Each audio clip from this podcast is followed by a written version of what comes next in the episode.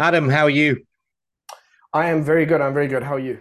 Great. We're delighted to have you on our Monday podcast this week. Um, really intrigued and interested to see your technical perspective on the markets this week for sure. So it's something a little bit different to, to the usual, where we're kind of looking more about the fundamentals, but um, certainly going to be uh, eye opening uh, in terms of how you see the markets at the moment. Obviously, today Monday, uh, it's a, not not a whole lot going on except for what No. happened to dollar yen there a minute ago. Um, but yeah, obviously we've got CPI and PPI, US CPI and PPI coming out later in a week, which will kind of add some volatility to the markets. But um, let's, I suppose, have a quick look and see what's going on. So Great. I suppose we'll start with the, the Dixie. Really, not a whole lot going on. you know, for for kind of late last week into this week, it's just kind of in that range bound, kind of stuck uh, below that 106 level. Yeah. Yeah. It's um, you know, it's uh just what you were just kind of just saying a second ago is is Mondays are funny days. They really, really are. Um, Larry Williams always used to talk about how Mondays could reverse on Friday's positions. So a Monday could be very active or, you know, not very active at all. But it seems that today is one of those where it's not kind of, there's not really a lot happening. It'll probably pick up uh, tomorrow. So Mondays are very, just generally very, uh, very funny days. But um, Yeah. yeah, and uh, just having a look, you know, we've got there's a whole lot of things going on at the moment, and if you imagine everything as as you know, all these economies around the world, there's different cogs in, you know, they're all playing off each other. We've got obviously the US is one of the biggest cogs. Uh, sorry, it is the biggest. Let's just let's just call it that. And then you've kind of got the euro, dollar, and a few others kind of playing off against that. So um, it's interesting because usually the very first thing I'll do is look at the dollar on its own in isolation to see how it's doing and it's not really offering a lot of clear Hmm. direction. There are times when I can look at the charts and I can tell I'm like, okay, this is this Yeah. is the the, the implication of momentum into the into the next candle, into the next Sure. weekly candle is going to be, for example, very bearish or very bullish. Yeah. And what we're getting at the moment instead of that is we're getting very much conflicting signals on different time frames, which means from a practical standpoint as a day trader that you you are more cautious you uh you have to kind of you have to just let it unfold a little bit at a, at a time whereas there are other days or other weeks when it's very clear that that week is going to be all about dollar strength dollar Momentum, you absolutely. just Yeah. just play around that so Yeah, yeah 100%. I mean, like dollar's been kind of really downtrending since what the start of October, really. Um, yeah obviously we've seen a bit of a push to the upside there back on what the 6th of November. But again, like like like you, the first thing I do when I go to the charts is look at dollar. you know, that's my first initial indicator before I even look at anything else. Um, and and it, and it's just hard. Look, I obviously I took a trade, a dollar yen trade in in the app earlier on, um, only because the level it's at, you know, it, it's just at that level now that you know we, we've obviously seen um you know Japan come in and actually step in and and and, pull that back again. And I look that was my view from from the start. I've, I've looked at other analysts saying that they think it's going to continue to, to run and we're going to see you know dollar yen in un, uncharted territory really. But you know from my stand, standpoint I just don't see why that I just can't see them letting it run run away. You know it's just you know from from monetary policy you know from just just yeah everything that the consequences of dollar yen continuing to rise it just uh, economically is not good and that's the thing is, look, if you've been around in the markets kind of long enough, uh, you've you've and you've seen an intervention or you've seen kind of that escalation, you really appreciate the reality of of kind of what could happen. We've seen this with the Swiss National Bank, and we've seen it with the BOJ in the past. So uh, what happens is you realize that there are ideally there's where they want to do soft intervention and then a hard intervention. Um, and the horrible part about it, for most people who might not be familiar with this, is they never warn you when they're going to do the hard intervention. You just find out after the fact. And so it makes me twitchy when we get, when I start hearing their language kind of shifting in that direction, because yeah that means that it could be, it could be three weeks away or three months away. You don't really know what's going to happen. So the, the, the, the catch as well for traders is it's the magic for us is finding a trend that is relatively established. And when you look across all the yen pairs, generally speaking, they're all going in the same direction. Some of them are a lot smoother than others. You know, Euro yen is looking really good today. I think uh, Swiss yen is generally looking pretty good. Um, but when they start talking the way they are now, you have to uh, you have to start trading much more defensively because although in theory the the safety is there in terms of that is pretty much where the yen pairs are going to go, there's this increased risk of if they had to intervene. Now, you, you know, from experience, they might not do do it for months. They might not even, they might, in fact, they will try to avoid doing it if they can. Absolutely. But the fact that they won't do it if they get pushed past a certain point is ridiculous. Of course they will. They've done it before. Yeah, absolutely. Um, look, looking at obviously other crosses uh, from a technical point of view, what setups are you kind of looking at at the moment? So um, I ran through all of them a little bit earlier. I did I did a bit of a market analysis video for the premium clients, and then I did a snippet from that into the free section, or sorry, the general section, not the free section, the general section. Um, and there's a couple of things that I like, but it's interesting to me. For example, if I look at uh, I'm still pretty much a fan of the majors at this point in time. I like, you know, the euro, dollar, sterling are still looking relatively strong to me. And then we get some interesting things uh, on um, some of the euro pairs and GBP pairs are again are in, in, isolation are looking nice and bullish. So that's interesting to me. I find that as soon as I started going and looking at a few of the other ones such as Aussie CAD or Aussie Swissy, then it got a little bit less clear on what their intentions are. But I do think if we just talk about currencies for the time being, there's a lot of potential moves this week, and quite a few of those charts I expect them to move higher rather than lower, which is is odd because you know there should be you would think that if some charts are moving higher others other versions of those currency pairs would move lower just because that's how the pairs are arranged but not necessarily. Um, and you think potential so, dollar dollar weakness it, it is. Okay, so let me make my case. So let me make my case for, for dollar weakness. So the um, and this is this is an argument that I have to make in my own head as well, and it has to go into my own trading sort of playbook or or at least planning my trades. So the weekly in isolation looks looks as though it has a nice it's had a bit of a correction it looks nice as though it's now ready to take another run at that 106.50 level but that 106.50 level is very strong um, and so also then when I look at the daily, there is no clear trend. So there was an uptrend, then it went into a downtrend, and then it tried going higher, and now it's tried going lower. So there's no clear direction on the daily. The weekly is effectively trying to regroup to go higher. Um, and the monthly is just sort of sliding higher. So if I had to weight it, I would say sort of 60 40 in favor of dollar strength. And yet, uh, there's also a mild argument to be made for seeing that dollar come back down to come back down a little bit further. We're seeing a, the euro dollar when I look at that and I look at sterling, they look quite strong. So there's and and they don't they're not necessarily inversely correlated because if you because for example euro dollar doesn't take into account the dollar with oil and crude oils and commodities. It's just against the euro. So um, you can get a, believe it or not you can get euro dollar looking strong for example but then also get the dollar index looking strong. So that kind of thing can happen. So you, you have to you have to kind of um, and look it's like a rubik's cube and you're looking at it from all these different perspectives to try to build up a picture. So i think that there's a possibility of um, the, the trend's not very strong but there's a possibility of that dollar index potentially heading down to about 104. So we could get a weaker dollar, but we are just really, I know this is such a, a, a weak answer because I'm giving you sort of, well, it's, you know, it's 50 50, but it really is. They're mixed. There's mixed signals. I think a correction to the downside would be good for it to head down to 104 and then resume. I agree. Yeah. I think there's, there's people need to know, traders need to know that sometimes that in situations like this, you do have to sit on the fence a small bit. You know, you you need some kind of you know further further confirmation um sometimes you know and and you know you're building your bias all the time right even if you are yeah. a technical trader you're still you still have a bias whether that's a buy or sell bias right and that's built up just from your information that you have logically right um but but sometimes there is that that, that period where it's just there's uncertainty and and and sometimes holding off holding fire just until we get some further volatility, yeah. some further kind of momentum, then we can kind of look to kind of back up our bias, if you like.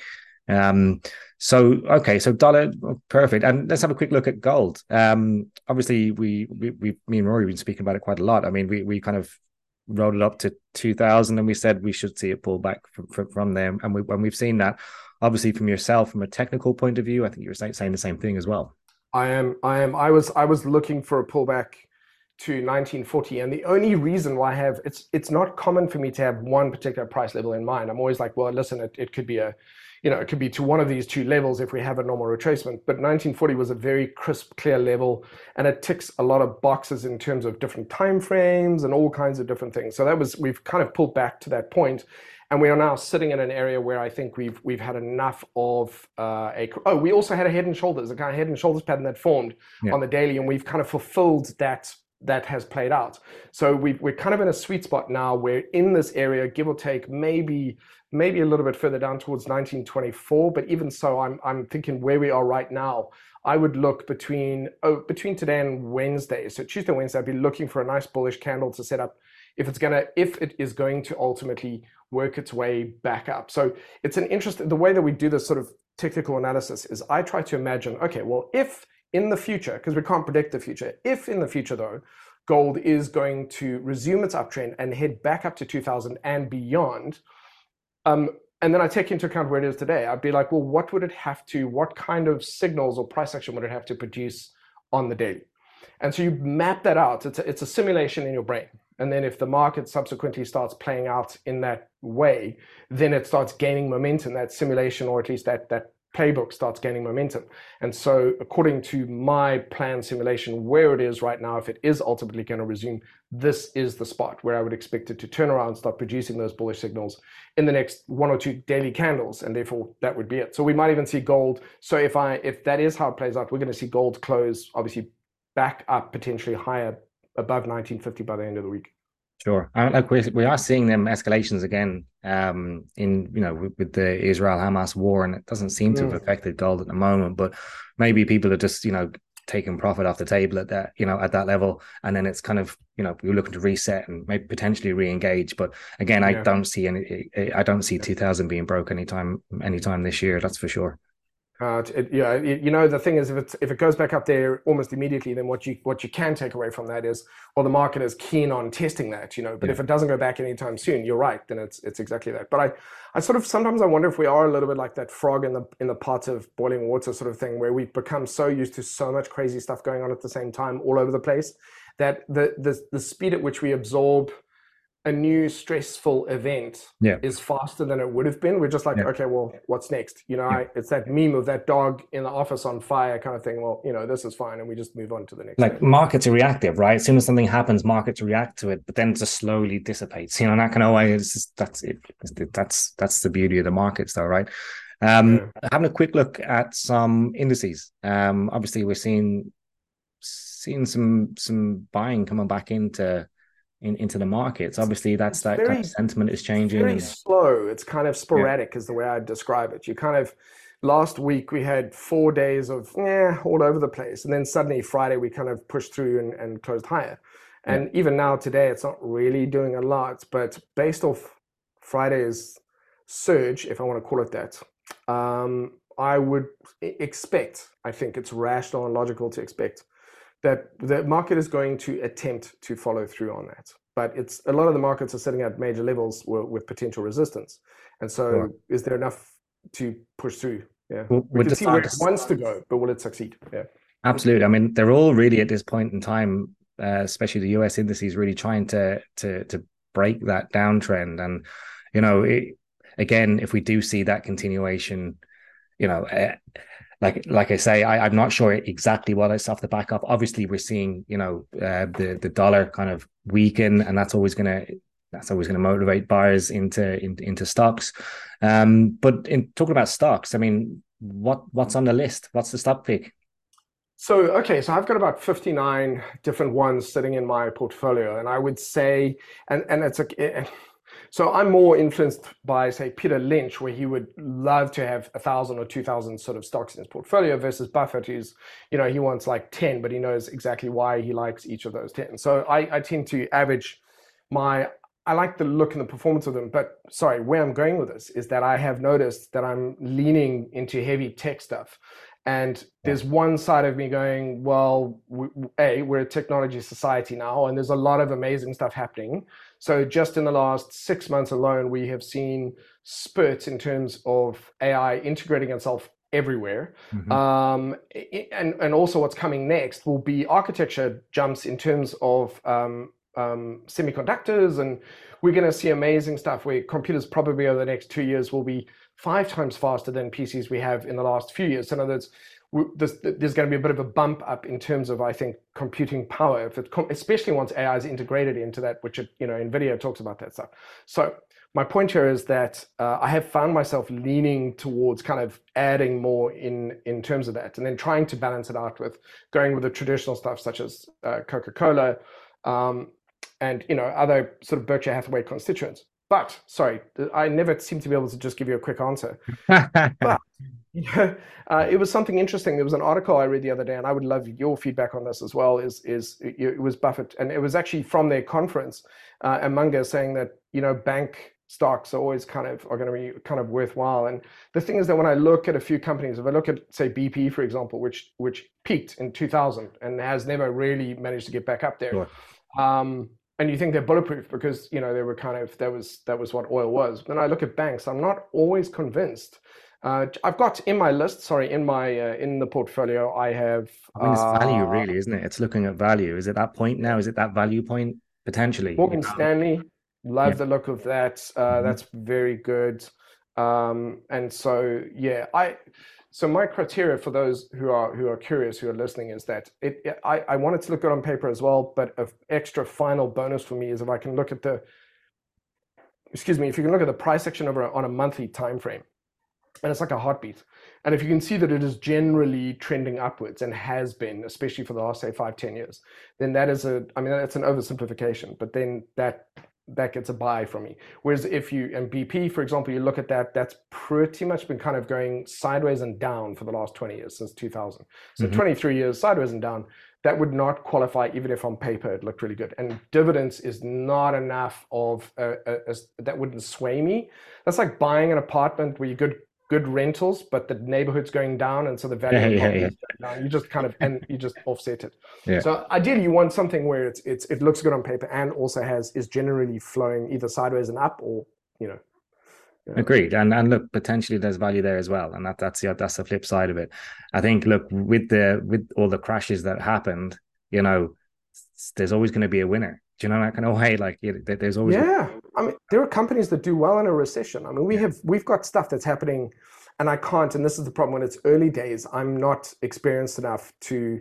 What I mean is from a fundamental analysis perspective. I'm not the guy to say, well, you know, this company's been around three years, but I can look at such and such and tell you this is going to be big. I can't. I can't do that. Um, ironically, I was always a fan of Elon Musk and Tesla in the early days when I was like, he's saying all the right things and he's doing all the right stuff. I love the solar panels for the for the roof. You know, I love all this stuff. Yeah. Um, and I was a massive, massive uh, fan of that. And then uh, recently, just with with there's a lot of been a lot of like criticisms of like the quality of the cars and a few other things. And you and there's so much misinformation out there. You're trying to kind of and I and I booked. I was one of the first people to order. You know, when when they launched the Model Three, I was like, that's it. I'm getting one and then it was wait no you have to wait three years before you can get it so yeah i kind of so so what i mean by that is that actually that is not a gift of mine is the ability to determine an early you know something that's going to be a big trender in the end i i think i would just go with okay what are their what are their goals and are they on track to achieve those goals Sure. You know, um, would you be persuaded by you know the person behind the scenes? So you, you know you would buy into the owner basically on the back of his his goals or visions. I, I that's that's the kind of thing that I would, you know, it, yeah. with somebody's philosophy, because because to give him credit where credit is due, I don't know if many people know this, but the very, very first cars that were created were electric, and then and then they got caught up in the, and then they went sort of to petrol based. Um, and most people don't know that. So the very first cars were electric, and then very quickly after, it's probably within 10, 15 years, they went went to fuel based. Um, and but he he he's single handedly has convinced the world that electric cars are the way to go. Nobody was going to pull the trigger until he did. Um, and then all of a sudden, everyone saw there was a market for it. So he will forever, I think, get credit for for doing that. Um, I think the the hyperloop stuff is also I love the promise, you know, with those kinds of things. I think uh, you know being able to make everyone energy independent has very interesting geopolitical. This we're getting a little bit big here, but geopolitical um, implications because if you think about how many wars have been started over oil, so if you imagine if that you know, at some point in our far in our far future that wasn't a factor, it would be interesting. Um, sure. I think everyone's kind of waiting for SpaceX to go public, right? yeah, yeah, absolutely. Um, I suppose to, to close it off, um, give us one potential stock pick that you think's the the winner at the moment. Okay, so I wasn't familiar with this, but ASML. So ASML, uh, and again, I uh, so here's the pro. I'll talk about the pros and the cons. So ASML build the machines effectively that other companies such as Apple and Nvidia and everything use to design their semiconductors, which actually makes sense. So uh, all the visual, for to give it an analogy or another example, all of the visual effects that you see in most movies are usually produced by software, which is then produced by Autodesk. So you know you can you can you can sort of depending on where in the stages of the the market you want to get in, ASML would represent, I think, the route where you want to get in. And apparently, you know, they work on the technology that they're using today. They've been working on for 20, 30 years, which means that that moat that Buffett's always talking about, they have that moat. They can't, you know, their greatest threat is like espionage, um, corporate espionage. That's kind of that's where the greatest threat is. Um, I quite like that. So I like the look of their of their charts. I like everything else, and you know, they were that's about 500 bucks a share, so it's relatively pricey. Um, but I quite like the look of them. But the, that's the good stuff. The downside is that, uh, and sorry, and I'm very optimistic about uh, ARM as well as uh, AMD Ryzen, very much a fan because what's happening is we have a the veritable buffet of of of microchips and sort of technology that's going to boost our um, you know our laptops, our phones, and all these various things. Now, but the only the red flag with it potentially would be that if I'm buying that and Nvidia and um, you know and uh, Microsoft and a few others that are steady, I need to be aware that I'm then starting to weight my portfolio with very sort of it's going to be very tech heavy. And if we have you know a point where technology doesn't matter anymore, that's going to take the biggest hit. So that's that's where the red flag is. But yep, that's that's the one I really like the look of. Nice, nice. Well, look, Adam, thank you so much for joining us today. I think it's been uh, certainly insightful, and uh, look forward to bringing you back then as well. All right. Thank you very much. Thanks, um, thanks. Have a great week, guys. Thank you very much. Take care now. Bye bye.